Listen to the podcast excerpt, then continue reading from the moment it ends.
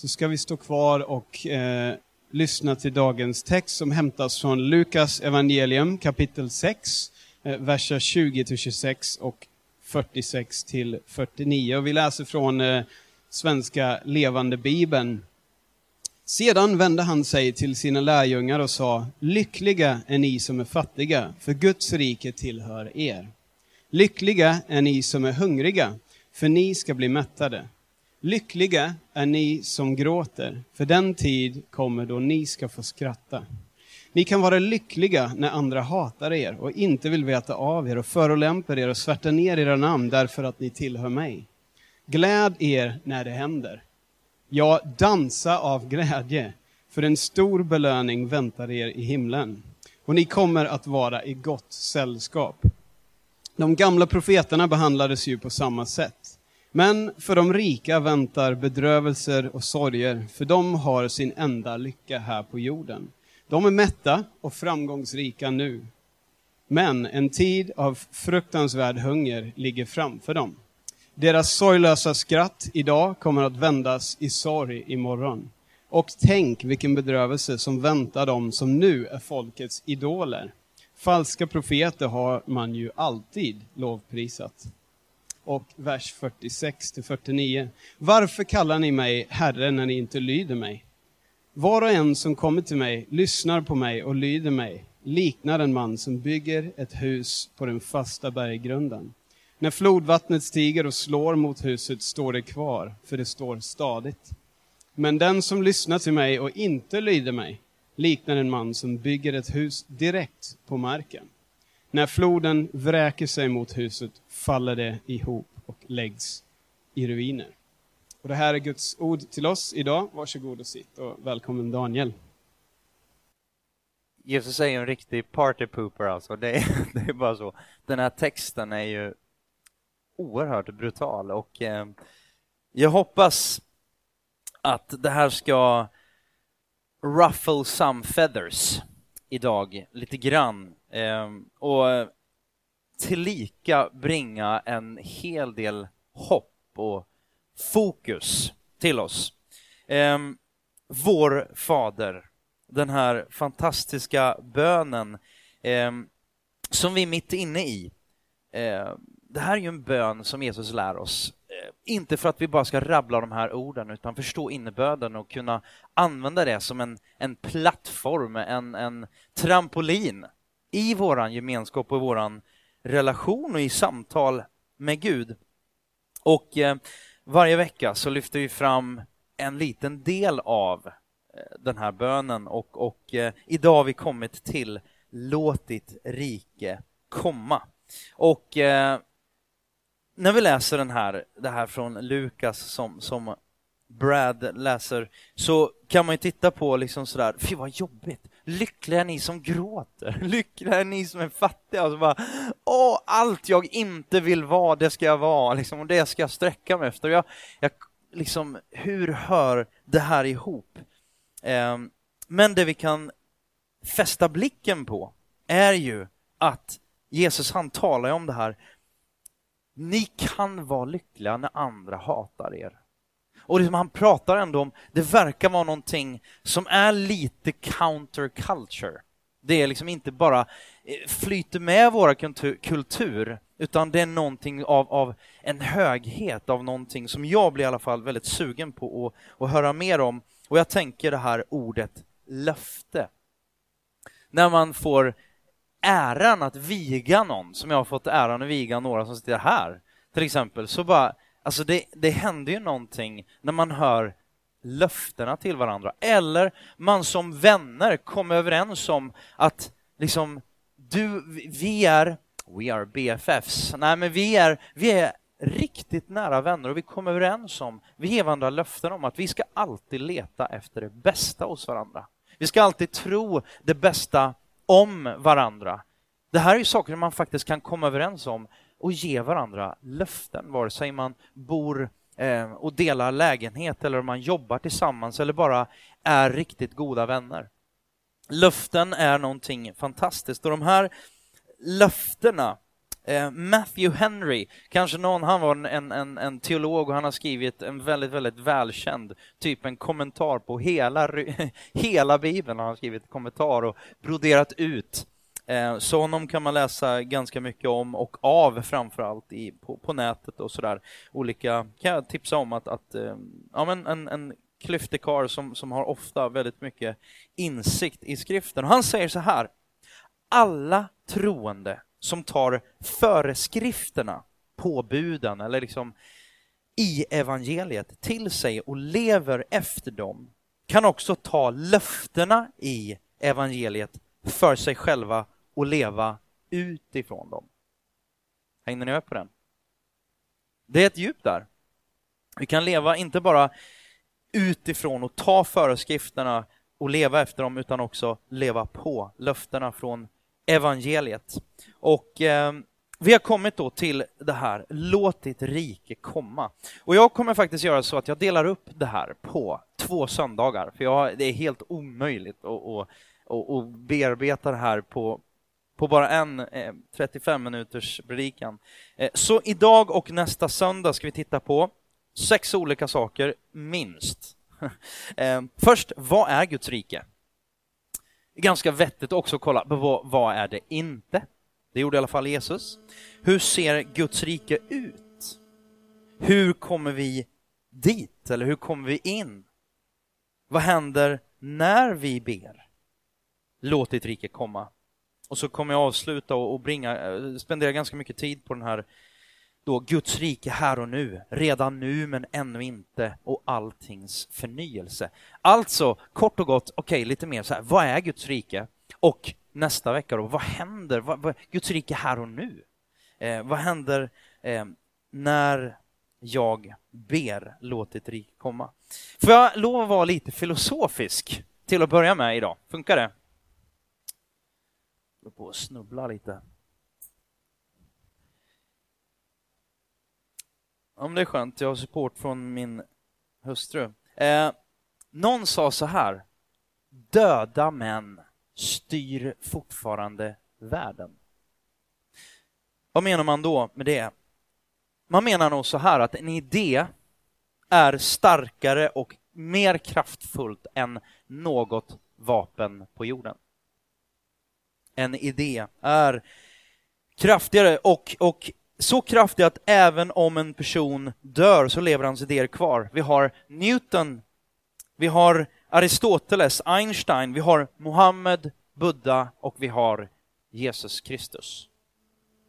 En massa personer som lämnade liksom idéer efter, någonting som var sprängstoff. Jesus gick på jorden för, för ja, snart, ja, han gick på jorden för tvåtusen år sedan, men hans, hans vad ska jag säga, aktiva tjänst när han var ungefär trettio, mellan trettio och trettiotre år.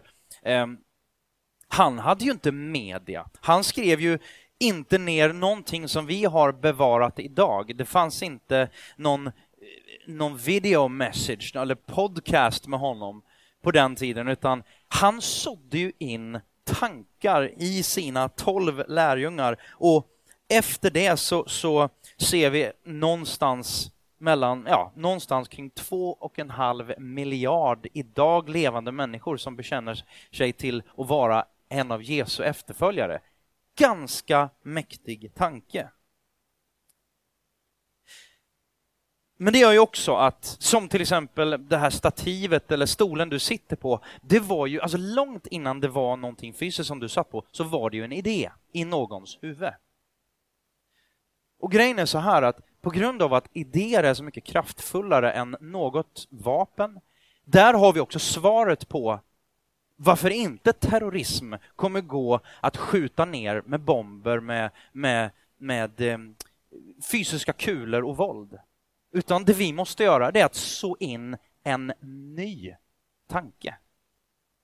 Det enda som kan bekämpa de här mäktiga de här mäktiga imperierna av tankar är ju andra tankar. Vi kommer aldrig lösa ett enda verkligt problem i våran värld med våld. Jesus var total pacifist, för han kom med någonting annat. Han lät dem korsfästa honom och han sa: "This is my message to the world. Gud, förlåt dem, för de vet inte vad de gör." Det är en viss skillnad. Och jag menar, hela vårt samhälle, vi, vi, vi, vi ser och, och vissa ser då med, med enorm fasa på att Sverigedemokraterna eh, går fram i, i opinionsundersökningar och växer så det står härliga till. Och vad har vi försökt att göra? Vi har försökt att skjuta ner dem. Vi har försökt att bara, bara trycka bort dem. Hålla för öronen, hålla för ögonen, hålla för munnen och bara låtsas som att de inte finns. Eller ännu mer extrema partier. Bara, nej, de finns inte. Det finns inte där. Jo, men det finns där. Det finns extrema antimänskliga åsikter runt om i vår värld. Och det bästa vi kan göra, det är inte att stänga ut det. Det är inte att försöka trycka ner och förhäva oss och tycka att vi är bättre. Utan vi måste bearbeta, vi måste samtala, vi måste så in nya idéer. Det är vad Guds rike egentligen handlar om. Guds rike är en idé. Hur menar jag då? Jo, Jesus Kristus och Gud kom inte. Han, han kom inte och sa så här: nu ska jag bara bygga någonting fysiskt. Utan han lät sin enfödde son komma. Det står att ordet, vi läser från Johannes evangelium, evangelium ett och fjorton. Ordet blev kött och bodde ibland oss. Och vi såg hans härlighet, en härlighet som den enfödde har av Fadern, och han var full av nåd och sanning. Jag går en kurs om kommunikation just nu. Han är också lite filosofisk, han är väldigt skön. Jag tycker om hans, så här, han, hans kursledaren, han säger så här att egentligen ett ord, det är inget annat än en idé som du ger andetag till. En idé som du ger andetag till och som sen kommer ut. Och vi kan ta det där från Gud, hans idé som det ger ande, Guds ande. Jesus Kristus, Guds son, han kom som ordet. Men inte bara något ord eller massa bra ord, utan han kom som ordet, sanningen. Och någonstans så är det väl så att vad, om man nu försöker att ge sig på, vad är sanningen? Ja, utifrån det här perspektivet skulle jag vilja säga att sanningen är den ursprungliga, originella idén om hur saker och ting är. Och jag menar, har du en, en dator, en, en telefon, en, en, och du, liksom, en diskmaskin som vi fick hem, hur funkar den här? Ja, då går det ju inte till någon tjomme liksom, som har en god idé om hur den här kanske skulle kunna funka. Utan du går ju till den som har producerat, som har tillverkat, som har skapat den här grejen. Det är väl också rätt så sunt och klokt att gå till då vem det nu är som har skapat allt det här. Skapat vår jord. Ehm, och det är naturligtvis Gud själv. Och han säger då, jag är, Jesus säger, jag är vägen, sanningen och livet. Och det är ganska... Ehm, Det är en ganska stor, det är en ganska ett stort statement på något sätt, ganska stort uttalande. Ehm. Och jag tror inte att, eller jag vet, Gud vill aldrig skapa en religion och definitivt inte andra religioner. Han ville ha en relation, men han ville så in en idé. Och när jag säger idé, och jag pratar om Jesus som en, han kom som, som liksom en Guds idé eller ordet, så är det naturligtvis så att han är inte bara en idé bland många idéer, utan det är något verkligt, något fysiskt. Vi finns här idag för att Guds rike har sin boning och tar sin plats i, i vår värld. Jag kommer prata ännu mer om det nästa gång. Men egentligen ska man säga så här, vad är Guds rike? Jo, det är Guds önskan om att himmelriket ska etablera en, en koloni till att börja med här nere på jorden, för att sen bringa de här två, himmelriket, det eviga riket och vårt icke-eviga rike. Ja, men en dag ska han bringa de här två tillsammans och det ska bara vara ett nytt rike kvar. Um, vi är ju satta på den här jorden att förvalta och hantera ordet, sanningen. den här idén. Eh, och eh, det här Guds rike som, som nu är här. Det ska vi prata om, som sagt, om mer, mer nästa gång.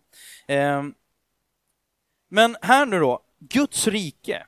Guds rike, det här ordet rike, det är ju det är lite tamt. Det är lite tamt ord. Engelskan använder ordet kingdom.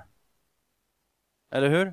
Det är liksom så här, en kung, now we're talking. Nu är vi liksom med på banan lite här, inte bara ett rike bland många riken, utan det här är Guds kungarike.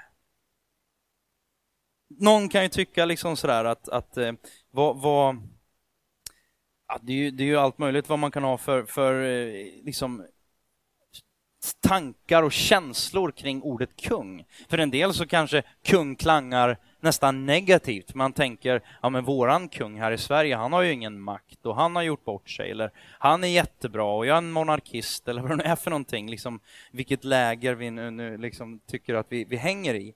Men hur den vrider och vänder på det, så är Sverige, även om vi säger Svea rike, Sveriges liksom, än en monarki, så är det ju inte ett kungarike på det sätt som vi läser om, att Guds rike är ett kungarike. Um, vi har ju inga referenser egentligen om vad det innebär att, att leva i ett kungarike. De mest positiva referenserna som man ändå kanske har, det, det är ju typ, jag tänkte så här, så att jag fick inte bort Shrek ur mitt huvud. Liksom så här. För det är ändå en rätt så, alltså det är ju en av de få sagorna där, där det finns en, en god kung. Men det som är gemensamt och, och det som är då ett, ett kungarike, det är ju faktiskt att kungen har absolut makt. Han är den absoluta auktoriteten. Och vi tänker ju bara, men det är ju en, en enväldig härskare och det är alltid dåligt. Allt som inte är en demokrati är dåligt, kära vänner. Vi lever i Sverige och vi tycker liksom, vi sitter på våra höga hästar, vi tycker att allt ska vara en demokrati. Vi tycker till och med att Gud borde ha hela världen som en demokrati. Och det har gjort ett an- gjorts ett antal roliga filmer kring det här, när Bruce Almighty får ta över och det går inte så det är jättebra. Han lämnar tillbaka och tycker att ah, men du gör nog det här ganska bra. Summa summarum. Gud, han är inte på det sättet. Liksom, han skapar inte. Guds rike är inte en demokrati. Och vi ska vara väldigt glada för det. Um, men det vi kanske kan relatera till, till bättre, det kanske är typ president eller... Um, statsminister, jag vet inte riktigt. Det, det känns i Sverige lite som att de har inte den makten som, som vi, vi, vi ja, på något sätt ja, eh, går och pratar väldigt mycket om det. Men, men en, en president kanske, eller vi tänker en, en, en, en vd eller förstår oss, alla har ju sett någon collegefilm från U S A, eller hur Kristina? Där man har en riktigt bra coach. Hur många har sett filmen Coach Carter med Samuel, Samuel L. Jackson? Det är några stycken. Ni andra har gått miste om en fant... Nej, eh, jo, men faktum är att den kan ni gärna se. Den är faktiskt riktigt bra. Eh, och eh, det är väl en sån där film som, som ska bygga på någon slags... Eh, baserad på en sann berättelse, heter det, tror jag. Visst. Eh, men, men det som han gör, han går omkring och han går in i Richmond i Kalifornien, i ett, ett, ja, ett, ett university där. Och så skapar han ett riktigt vinnarteam med ett gäng ordentliga strulpellar. Och är ju bara en sån här solskenshistoria. Det är, liksom, det är riktigt mörkt och så blir det ännu mörkare och så slutar det fantastiskt bra. Feel good film för hela slanten. Sådär. Men vad är det som en, en coach på det sättet som under den här terminen, då är man en enväldig härskare i det här laget. Det går att önska saker, det går att be om saker, men det är coach Carter som bestämmer.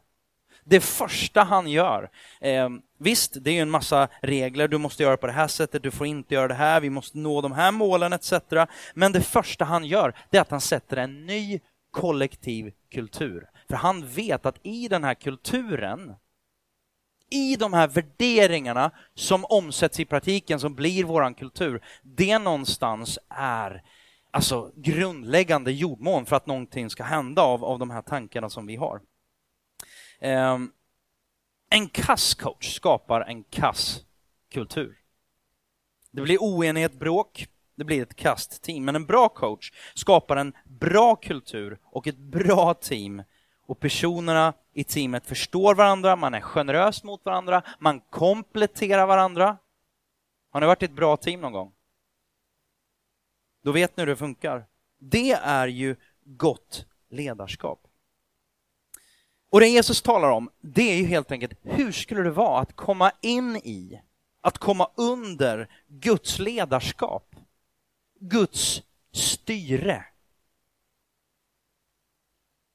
Guds makt, Guds auktoritet, hans kultur, hans vilja. Hur skulle det vara att spela i Guds lag, i Guds team?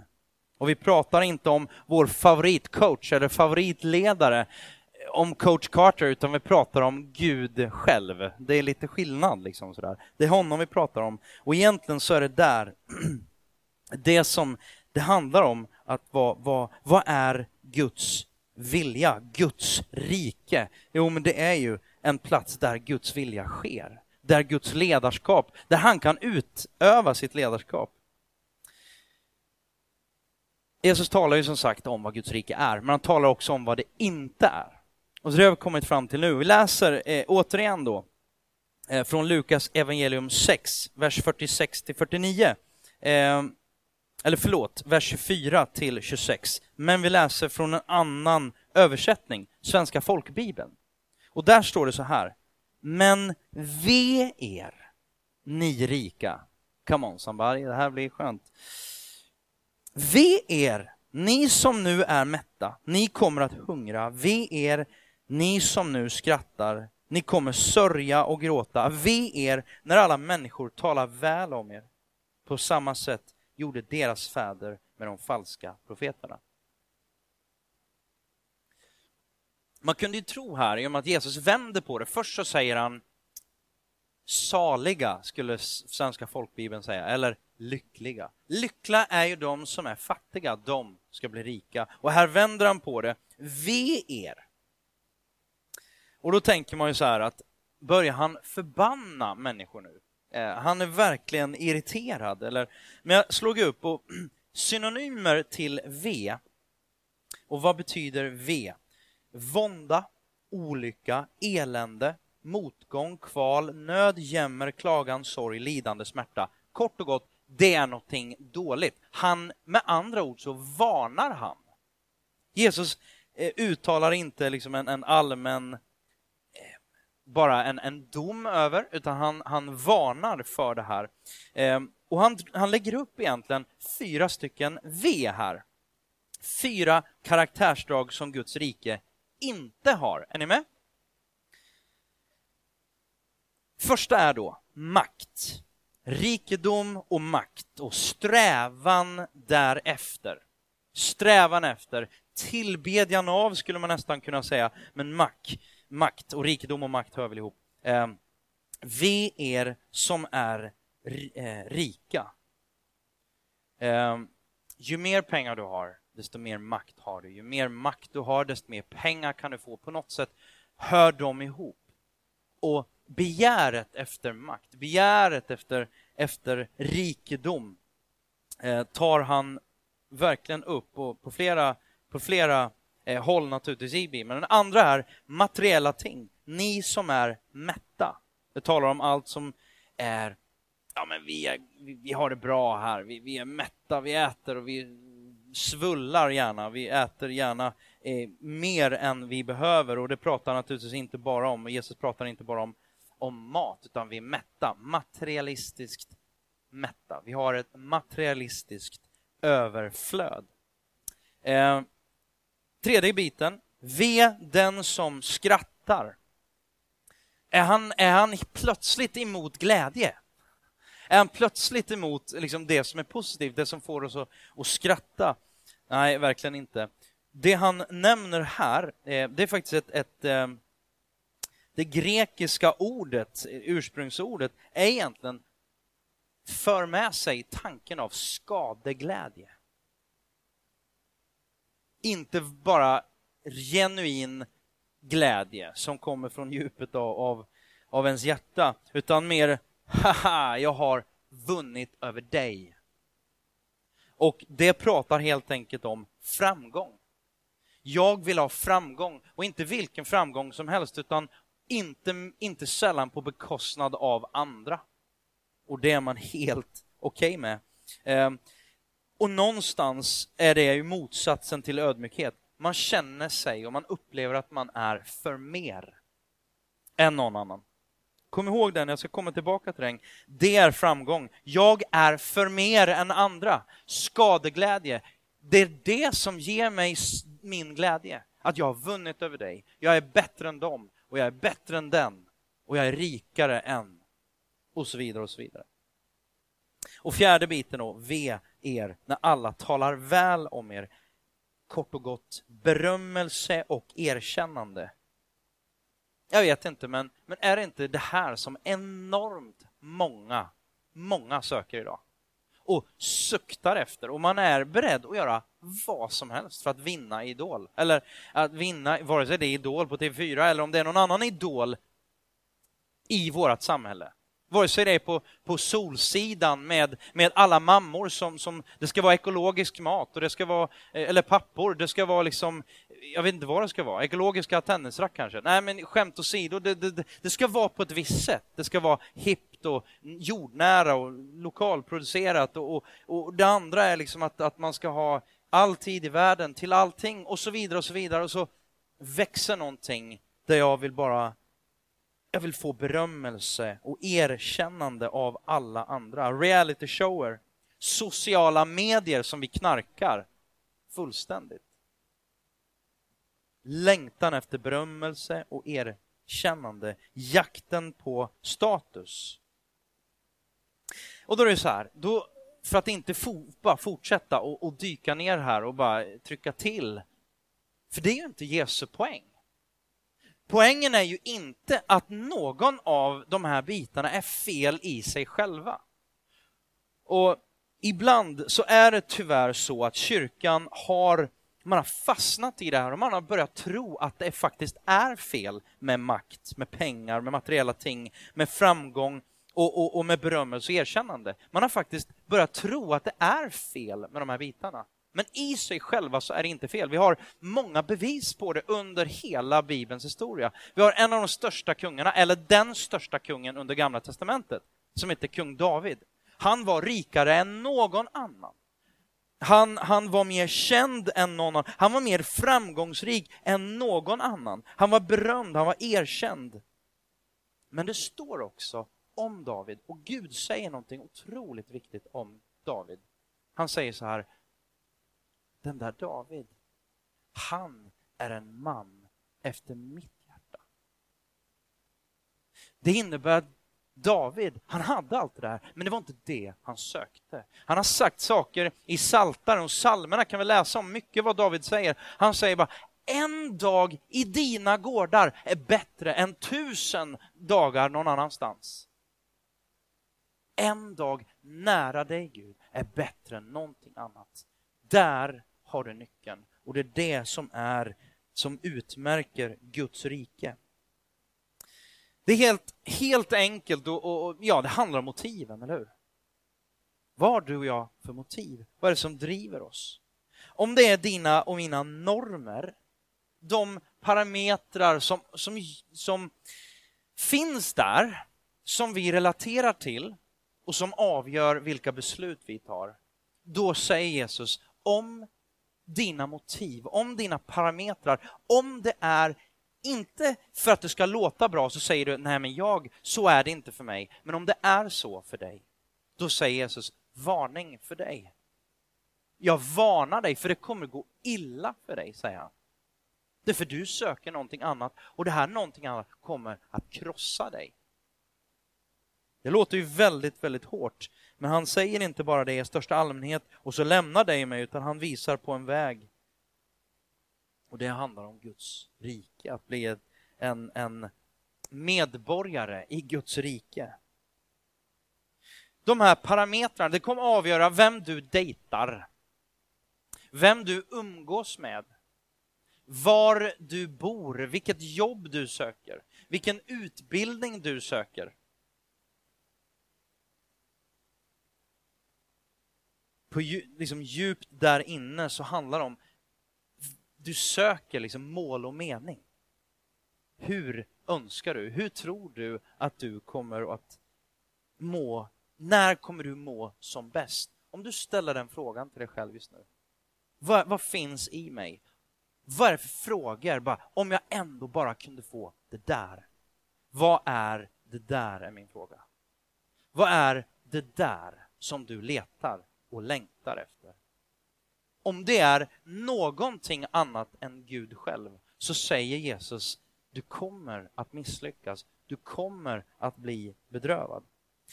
Cynthia Heimel, en satirkomiker och kolumnist från U S A, hon skriver så här. Eh, hon träffade en massa kändisar innan de blev kända. Eh, hon jobbade som, som ja, men typ kassörska på något, ja, någonstans i Hollywood. Du träffade folk där på vägen upp till fame och till rampljuset. Och hon lär känna några av de här innan de blev stora. Och hon säger någonting i stil med att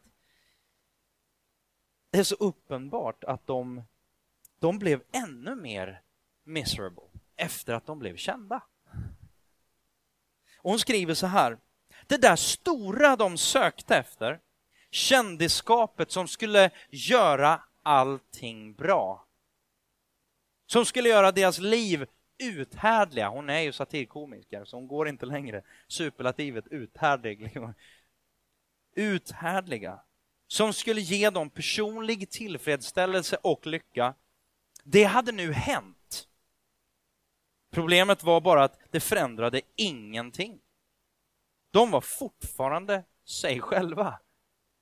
Och de lämnades ensamma, desillusionerade och bölande, skriver hon. Och så skriver hon så här, och det här är liksom ett citat, vilket kan hänga, eh, jag håller med om det här, och det här är bibliskt, så när på ett väldigt viktigt statement som jag hoppas ni plockar upp på en gång. Om Gud verkligen fortsätter då, om Gud verkligen vill spela ett ruttet practical joke med oss, då kommer han ge dig och mig vad vi verkligen längtar efter. Och sen skratta skadeglatt när du och jag inser att vi vill döda oss själva. Självklart, jag hoppas att du bara ser vad det är som är inte Gud det här. Det finns ingen Gud som skrattar skadeglatt naturligtvis. Men det finns också någonting av sanning i det här. Där om vi får det som vi liksom djupast och djuriskt skulle jag vilja an- liksom det, det ordet kommer väl till pass. Alltså som vi mest djuriskt längtar efter. Om vi får det, det är också det som kommer att, det kommer att förstöra oss. Uppmuntrande predikan här idag, eller hur? Problemet är att vi kommer aldrig i närheten av tillfredsställelse. Vi kommer inte ha en aning om vad sant och sunt självförtroende och en sund och sann och positiv självbild. Vi kommer aldrig ha det utanför Guds rike. Utan den bilden som vi kan få under Guds ledarskap. Hur ser då Guds rike ut? För vi tänker att de prioriteringarna och allt sånt i Guds rike är inte makt, materiella ting, framgång och berömmelse och erkännelse, utan det är någonting annat. Hur ser det då ut? Vi läser från Lukas evangelium igen då, vers tjugoett och tjugotre, kapitel sex. Lyckliga är ni, eller saliga som det står i en annan översättning. Lyckliga är ni som nu är hungriga, för ni ska bli mättade. Lyckliga ni som gråter, för en tid kommer då ni ska få skratta. Ni ska vara lyckliga, ni kan vara lyckliga när andra hatar er och inte vilja veta av er och förolämpar er och svärtar ner era namn därför att ni tillhör mig. Gläd er när det händer, ja, dansa av glädje, för en stor belöning väntar er i himlen. Och ni kommer att vara i gott sällskap, de gamla profeterna behandlades på samma sätt. Härligt! Visst blev det ännu, visst blev det bättre. Känns bra, eller hur? Lyckliga är de fattiga. Lyckliga är ni som nu är hungriga. Lyckliga är ni som gråter. Lyckliga är ni som blir förföljda. Ni som är exkluderade. Ehm. I Matteus evangelium fem, det är den kända bergspredikan, som är en, en liten ja, men spegelbild av det här som vi läser av, av och om i Lukas. Eh, där står det samma sak då. Saliga är de som är fattiga i anden, står det där. Och så står det, de tillhör himmelriket. Eh, kristna personer, och inte bara kristen som en label, en politisk label i U S A eller i Sverige, eller liksom, utan en kristi efterföljare. Någon som själv inser och, och, och har sagt ja till det vi läste i trosbekännelsen och säger, jag tror det här, jag, jag, jag vill leva, jag inser att jag behöver syndabekännelsen varje dag. Men jag, jag tror på det här, jag vill sträcka mig efter det här. Eh, Så jag ska inte uppehålla mig på, på det här särskilt länge, men jag vill lyfta upp fyra saker om de här. Det första då, lyckliga är de fattiga, lyckliga är de som är hungriga, lyckliga är de som gråter, lyckliga är de som blir förföljda. Fyra saker. Bibelkunnare menar att man måste ap- äh, approchera och, och, och angripa den här texten äh, utifrån minst fyra dimensioner. Är ni med? Ni ser lite sömna ut en del, men, men det, det är okej. Okay. Det första är du själv. Du själv måste inse att till dess du är och kommer till Gud genom Kristus, så är du själv fattig, hungrig, sörjande och avskild ifrån Gud. Det handlar alltså om dig, det första. De fattiga, ja men jag är ju fattig. Jag har inget i mig själv. Därför jag inser min synd. Jag bekänner min synd. Jag sörjer min synd. Det andra är, jag gråter. Ja, det kommer väl som en direkt konsekvens av när man inser vilket stadie, vilken, vad säger man, vilken, vilken situation jag är i. Och det sista då, lyckliga är ni som blir förföljda. Vi är exkluderade. Vi är frånskilda från Gud. Eh, vi har inspirerats till mycket av den här, den här undervisningen av en pastor och, och teolog som heter Tim Keller i New York, som har en, en undervisning just kring den här, den här bönen. Och han, han skriver så brutalt. Han säger så här, så många av oss är inte fattiga i anden. Vi är en, en, en hemsk medelklass. Vi går omkring och bara, nej, men jag är ju inte, jag är ju inte, jag är ju inte helt värdelös. Jag är ju liksom, jag har ju lite, och alltså jämfört med de flesta andra så är det ganska okej okay och liksom sådär. Han bara, du är full, du är en medelklass. En andlig medelklass. Men han säger liksom bara, du ska inte vara en andlig medelklass. Du ska vara, du ska inse att du är helt tom och fattig. För då kommer du bli rik. Är ni med på Jesu tänk där? Det är en otroligt radikal tanke faktiskt. Och det bara sätter allting på, på liksom, det vänder på det.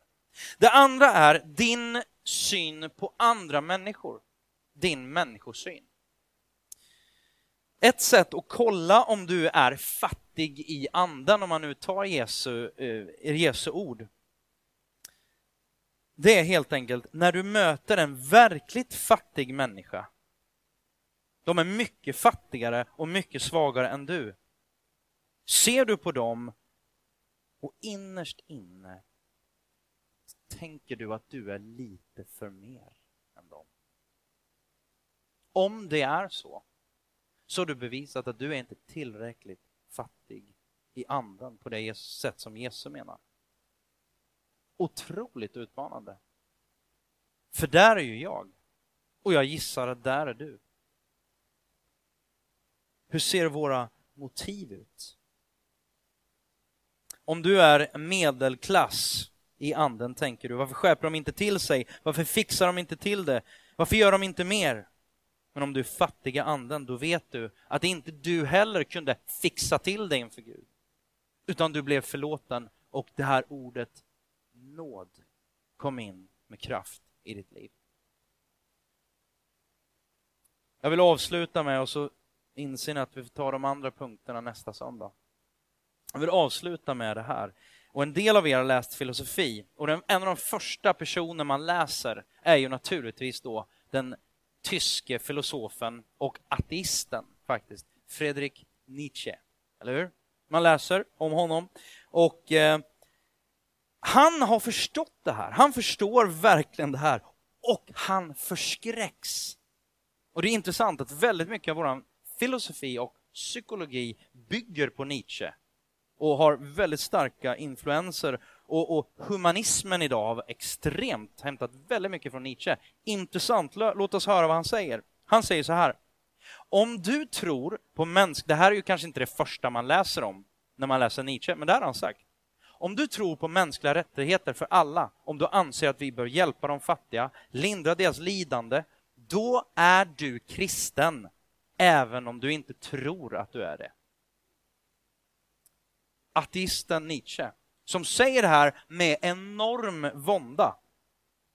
Han hatade tanken. Du kan läsa om det här själv. Varför ska jag dela min makt med de svaga? Varför ska jag dela mina rikedomar med de fattiga? Kristna kommer upp, kom, upp, kom på den här tanken. På grund av att de tror på en Gud som kom ner oss till, till oss på jorden. Blev som oss, ödmjukade sig och led på korset för att rädda människosläktet utan undan sin egen misär. Och där kan jag säga, amen, yes, det var precis så. Problemet är att han stannar inte där, utan han går vidare. Han brukade pressa folk som humanitärt ville hjälpa andra människor. Han brukade säga, om du tror på mänskliga rättigheter, att vi ska ta hand om alla, ge alla samma förutsättningar från alla raser och kulturer, så ska du veta om att de här tankarna och idéerna, är ni med? Det är inget, det är idéer.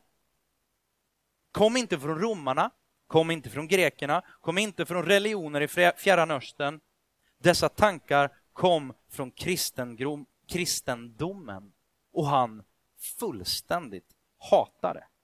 Han säger så här, eftersom det inte finns någon Gud, då går vi tillbaka till en kultur. Och så lägger jag till dem, men, men alltså, han pratar om det här survival of the fittest egentligen. Alltså de starkas överlevnad, djungelns lag. Vi går tillbaka till en kultur som bygger på skam och ära. Och han fullständigt. Det älskar han, det vill han in i. Och det är filosofen Friedrich Nietzsche som lägger upp det. Och Jesus naturligtvis, han säger så här, mitt rike är till för de som är fattiga, som är hungriga, som gråter. Och som känner sig exkluderade. Fortsättningen kommer nästa vecka. Men jag vill avsluta med att be. Himmelske far.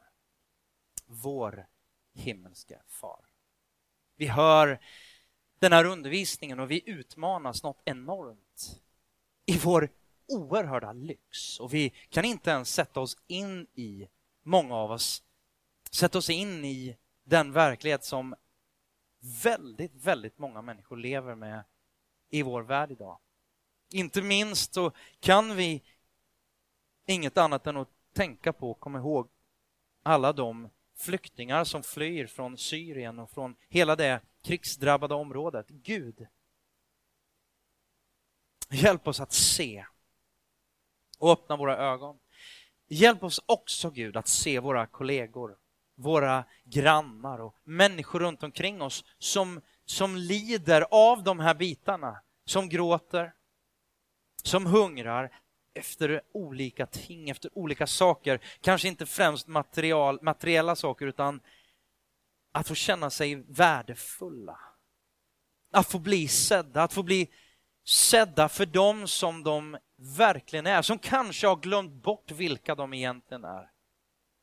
Herre, alla vi, alla vi här just nu som har glömt bort vilka vi är.